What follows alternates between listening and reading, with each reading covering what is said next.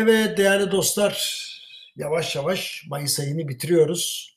25 Mayıs Salı 2021 ve hazır ilk 5 ayı geride bırakırken piyasa enstrümanlarına bir bakayım dedim. Şimdi yılbaşından beri Türk para ve sermaye piyasasındaki gelişmeleri şöyle ikiye ayırabiliriz. Naci Ağbal görevden alınmadan önce ve Naci Ağbal görevden alındıktan sonra. Şimdi bunu daha rahat anlamak için seçilmiş bazı yatırım araçlarını sizler için inceledim. Mesela dolar. Şimdi dolar yıla 7.43 seviyesinde başladı. Şubat ayında 7 liranın altına gevşedi. Hatta o sıralarda beklenti 6.75'e kadar inmişti. Ama ne oldu?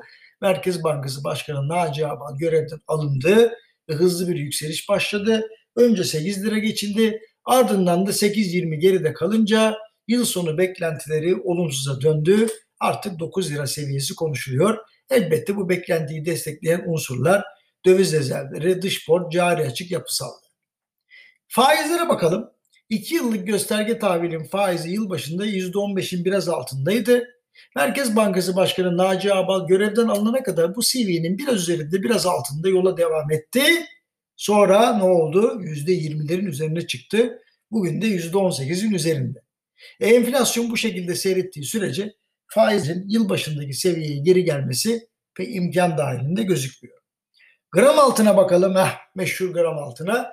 2021'e 450 seviyesinde başladı. 450 lira. Sonra dolar TL'nin sakinleşmesi ve altının yurt dışındaki zayıf seyri sebebiyle 400 liranın altına bile geldi. Fakat ne oldu? Naci Abal görevden alındıktan sonra kur yükselişi gerçekleşti. Ons fiyatı yerinde saymasına rağmen önce 450 lira ardından 500 lirayı geçti. Yüksek seviyelerden satın almış olanları önce kabus yaşattı sonra sevindirdi. Şimdi ons fiyatının da yüksek seyretmesi sayesinde 500 liranın üzerinde tutunuyor desem yanlış olmaz. Hadi borsaya dönelim.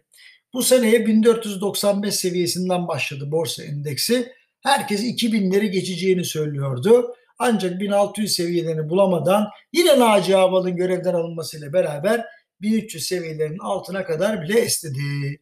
Bu süreçte halka arzlar devam etti. Piyasadaki yatırımcıların da son bir aydır endeksi tutmaya çalıştıklarını görüyoruz. Döviz cinsinden ucuzlayan endeksin tekrar 1600 seviyelerini test edeceği konusunda beklentiler bu aralar artmaya başladı ama ben de tek gözle biraz endişeyle de takip ediyorum. Çünkü siyasette fıkır fıkır gelişmeler var. Bakalım ne olacak. Şimdi Bitcoin ya en meraklıları için söyleyeyim Bitcoin'i.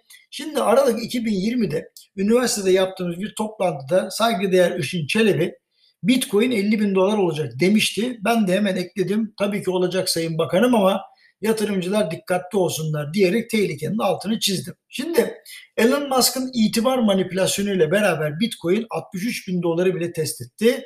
Ancak ardından yine Elon Musk'ın açıklamalarıyla 35 bin doların altına sarktı.